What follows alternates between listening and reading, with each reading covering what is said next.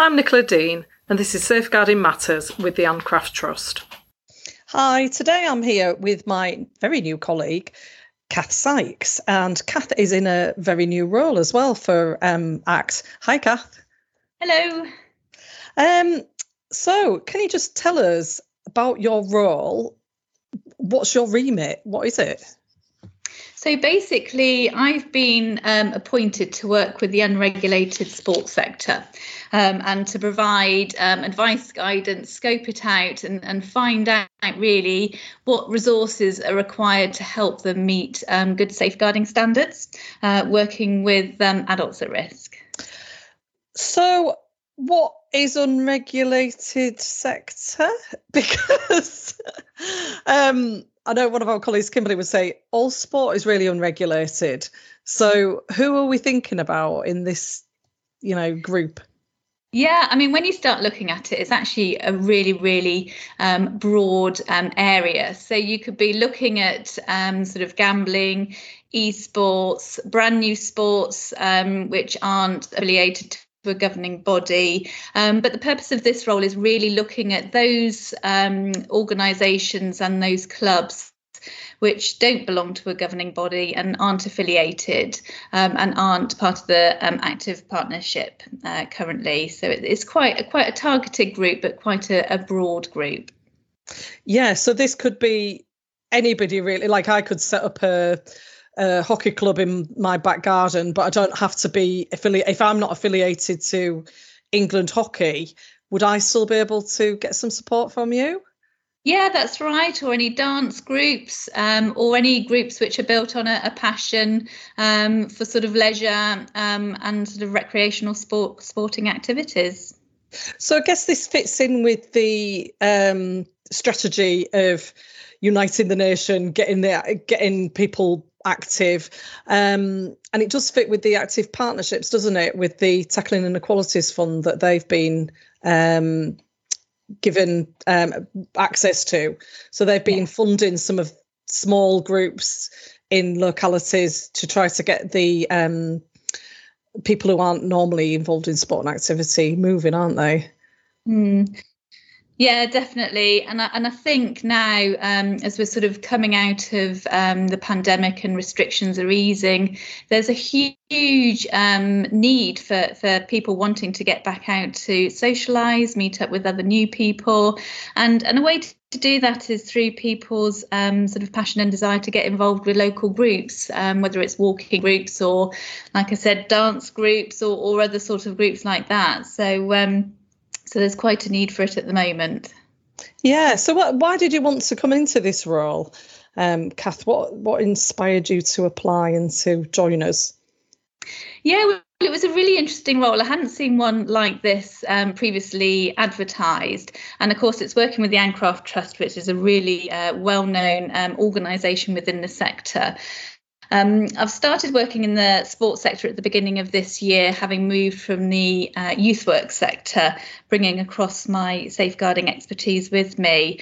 And a lot of my background has been working with very small voluntary and community organisations, helping them um, embed safeguarding, um, develop policy, procedures, and training. So, this is really using those transferable skills. Um, into the sports sector. So hopefully I can use that and work with the other team members of the Ann Craft Trust um, to utilise the resources that we've already got um, and really make them sort of work for, for grassroots um, organisations.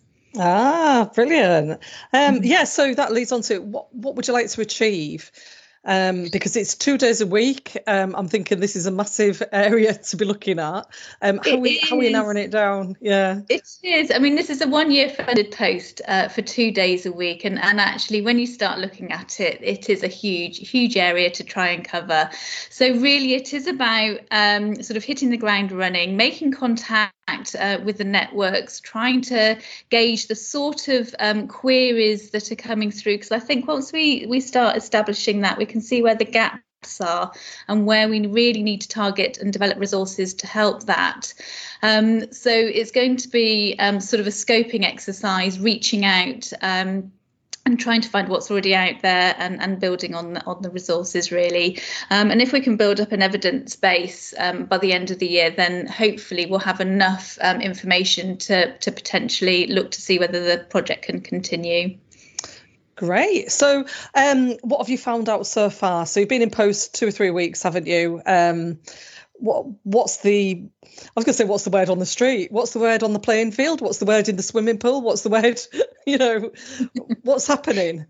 Yeah, well, I think some of the inquiries which have come through so far is basically starting off just to try and find out what training is currently out there. So what what is available that can be used for current volunteers to um, sort of raise the awareness of um, adults at risk, um, some of the policies that we need to put in place to start sort of the the conversation really. Mm-hmm. So and once the um, basic knowledge is there, then we can start working that up um, whether it's developing good practice and policy and sort of taking it onwards really. So so it's really starting at that level um, i think and, and just trying to engage and, and just kickstart that conversation. Yeah that sounds good because i'm guessing there's people who haven't really thought about safeguarding adults.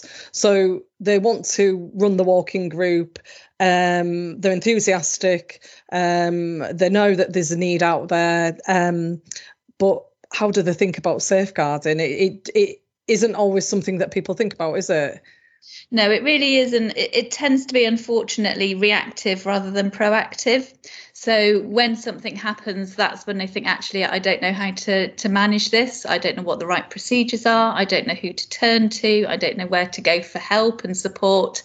That's when they start reaching out. And really, um, what we need to try and do is be proactive, so they already know where to go for support, what resources to turn to, and start embedding um, safe good um, uh, safeguarding procedures within uh, their organisations and clubs.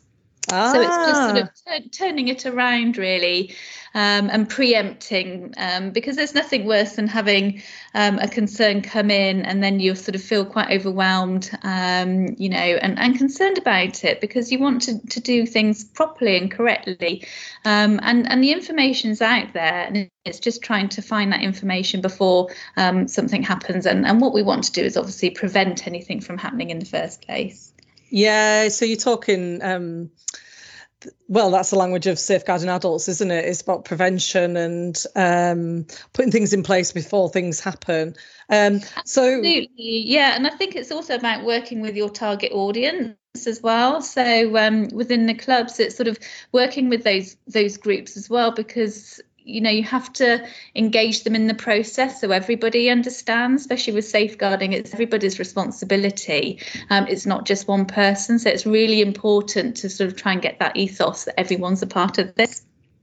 That's a good message to have isn't it for people? So i was just going to ask you what's your key message that you're saying to people at the moment? And is it that that it's safeguarding everybody's responsibility or everybody's business it is everybody's responsibility. Um, and I would try and say, you know, it might not be top of your agenda at the moment, but it's one of those things that I would really push up, uh, up your agendas and priority lists and, and reach out and, and start having a look around. And, and even if it's just by jotting down who your local contacts are, um, you know, within your area, so you know who to turn to, um, if something was to happen, or if you have um, a concern um, which is shared with you about one of your members. It's like, well, where do I go with this? What do I do with it? So just try and, whilst you have the time, try and find that information now um, rather than than later, really. Um, and do have a look at the Ann Craft website because there's plenty of information on there.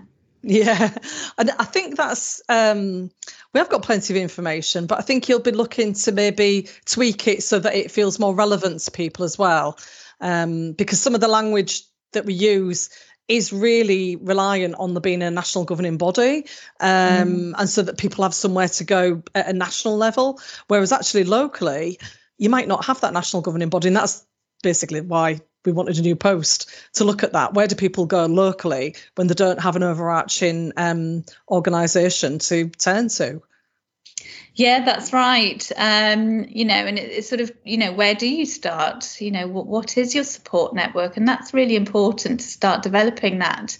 So, you know, obviously you can come through to the Craft Trust, but even locally, are there any forums that you can attend or, you know, who's your key contacts within your um, local authority? Uh, what groups are there that you can join up? What free training is there um, and other opportunities for you to um, sort of engage with um, other people that, within your position. Yeah, that's a good idea, isn't it? Just to have a little scoping thing. So um, I have to direct people to the Safeguarding Adults boards. So if they can look on the um, local authority's website, you can find the link to it. And um, when we're when we can actually meet up in real time, they often run um, partnership events so people can get together with other safeguarding partners and um, attend training or attend briefing sessions, and that can give you a really good understanding of what's happening in your area. Um, so I quite like that as a good start. Have you got any tips, Kath? Yeah i would say reach out. As you say there's a huge amount of support and willingness to work with organisations and really um, sort of help you get safeguarding off the ground and be there to provide that support give you the information you need handhold if if if that's what's needed. Um, but like with everybody capacity is a real issue. Mm. um, so they won't necessarily come to you. You have to go out and find them. And i think sometimes just freeing up a bit of time to do that um, sort of exercise exercise is, is really important.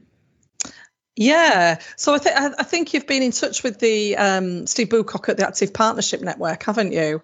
Yeah. Um, and obviously, the Active Partnerships are a great source of support in localities um, around safeguarding. Um, what were you talking about with Steve? Is there anything that you were thinking? Oh, yeah, that's what I need to get involved with. Yeah, I mean, it was a really interesting um, discussion that I had with Steve just to find out how the um, active partnerships work and what yeah. the remit is and, and the funding opportunities uh, that that are available. Um, but it's really taking that up to a national level. Um, yeah. You know, and it's trying to think, well, well, where's the consistency? What can we share? Where's the good practice? How can we link it all together? Um, rather than reinventing the wheel, it's like, well, how can we take it on to the next stage? Um, particularly as this is a 12 month project so you know we have to achieve outcomes by the end of that. Um, so so what's possible within that time frame so um, so it's definitely a lot of work to be done. Yeah there is yeah. Um, so i did a um, a podcast um, a couple of weeks ago with the um, active partnership in um, Cumbria, and they were talking about the breadth of their their work that they do, um, and the the the, the types of groups that they're funding, and these really are people who are not taking part or not used to taking part in um, mainstream activity, aren't they? So people who are maybe um, have got mental health problems, who've got who are disabled, um, who are from lower income um, groups. So, um, I mean, what we know from safeguarding is this can make you more um, susceptible to abuse or neglect, can't it? So it sounds like mm-hmm. it's a really good, you know, needed project that you're in. It really is, and and for those groups, they're doing an absolutely fantastic fantastic job um, and they have a huge wealth of um, experience, expertise, empathy um, to work with their chosen groups that they're working with. So, so that's really to be encouraged. And what mm. we need to do is support them in that and make sure that they've got a really good safeguarding base to help them with that. So, actually, um, they can feel really confident that the service they're providing is um, a, a, really good quality service and that the people who attend them um, are in a safe environment um, and that, that if there's any concerns, they know where to share them and pass them on to. And I think that's really important. It's about um, sort of giving them the confidence um, and the encouragement to keep doing what they're doing and providing that support. Well, that sounds very doable because I think people can get a bit frightened by the word safeguarding, can't they? And think, oh gosh, you know, it, it sort of raises, um, I don't know, your blood pressure or gets your heart racing because it makes you think, well, what am I going to do? What am I going to do? But actually, you're making that sound quite reasonable that they just need to know what to do if they've got a concern and try to embed that right from the start. Yes, that, that's right. I mean, it's it's first of all looking at your safe recruitment. So, yeah. how are you recruiting your volunteers? That's um, a, a, really critical part of the process, and making sure that you've got robust procedures in place, and, and that's an area, um, you know, which um, you know you can sort of quite quickly turn around and make sure you've got good practice embedded there. So you're employing people with the right expertise to run the activities, but also the right people to be able to work with. Um, adults and, and young people as well. So that's the most important thing. The second part is how you run your activities. So making sure that um, you know they're effective, they're meeting the needs, uh, there's learning outcomes, but also um, that they're safe. So even if you're running your groups currently um, online or digitally, that you've thought about the environment that you're creating and the code of conduct. So there's lots of um, information about that as well. So that's your operating side, um, you know. So so how you're running a safe safe club, and then the final part of that is um, the concerns. So if a concern is reported to you, how do you record it? Um, what do you do with it? Where do you go with it? How do you know if it's a high level concern or a low level concern? So it's all part of a big um, package, if you like. So it's just making sure that you cover all those areas um, and, and are confident with that. Well, that sounds great. Yeah, I think people. I think I think it's needed because we get in ACT um, people coming to us and saying, um, "Oh, I've got to have safeguarding adults as part of this funding, and I don't know where to start." And actually, you've laid out quite a nice process of um, for people to think, "Yeah, actually, I can do this," um, because, like you say, we don't want to reinvent the wheel. We don't we don't want anything too complicated. We want people to get out and to do their thing, don't we? And and safeguarding just to be threaded through organisations. Um, and I think we've been a. Um, I think the I think the media has highlighted when sport gets this wrong recently, hasn't it? And we can learn from that and some of the reviews that are going on in sport and activity to try to you know use some of the lessons. Absolutely. I mean, you know, safeguarding practice is always evolving. I mean, we're leaps and yeah. bounds forward from where we were um, five years ago, 10 years ago. It, it is moving forward and we're learning. Um, from some of the previous cases and, and, putting steps in place to sort of mitigate against um, future um, you know issues that might come forward. But we're still learning as well and i think it's really important to, to remember that we are evolving we are developing practice and new ways of working and that although the pandemic has had a huge devastating impact um, on you know on a lot of our lives actually. There has been some positives that's come out of that in terms of the way we've had to um, change some of our working practice to going online to developing um, new technology um, and and ways of working. Um, so I think we need to embrace that as well and sort of keep some of the the good side, good yeah. things um, and and continue to develop. And I think part of that is keeping the conversation live. Um, so so rather than sticking with where we are now is where, where do we want it to be how can we get there and what do we need to put in place to do that and i think um, you know setting up dialogue and conversation is really really important Oh, it all sounds very good. So um, we've heard a little bit about some of the challenges. So it's a two year, it's a one year post rather for two days a week. Is there any other challenges that you can see that you might be um, having to tackle? Well, I think one of the biggest challenges is just um, sort of once people know that this post is here and there's somebody able to answer those queries, it, it could potentially open the floodgates. Um, so I think a lot of it is going to be managing um, the queries that sort of come in um, and and making sure that there's really good advice and information and signposting, um, so people um, know exactly where to go for the right support they need. Um, and, and, as I say, 12 months goes really really quickly, um, so uh, we'll have to see how it goes. Yeah, yeah, definitely. Um, I'm really excited because it's something that we know has been needed, um, and obviously you're very keen on it and thinking things through and shaping things in a um, in a new way to us really. So you know thank you. You're coming in with different ideas and how to do it. Um, is there anything else you want to say about the role or about the project that you're doing um, just that if anyone's particularly interested in this area, then please drop me an email or, or pick up the phone um, and get, get in contact because this is a really exciting project. It's a new project. Um, and although there's um, sort of scope and we know which direction it's going in. I think, um, as, as I said before, we're always open to ideas and suggestions and, and getting feedback from people. So I think if it is an area that you're really particularly keen in, then then get in contact. I'm more than happy to um, you know pick up the phone and have a conversation. Fantastic. Well, welcome to ACT, Kath. Um, thanks Thank for all you. the enthusiasm.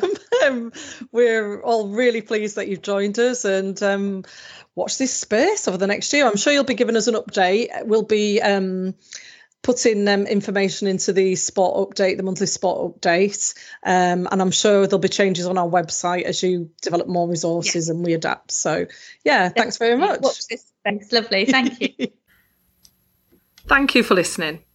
If you want to know more about our work, check out our website, anncrafttrust.org, and follow us on Twitter and Facebook at Ann Craft Trust.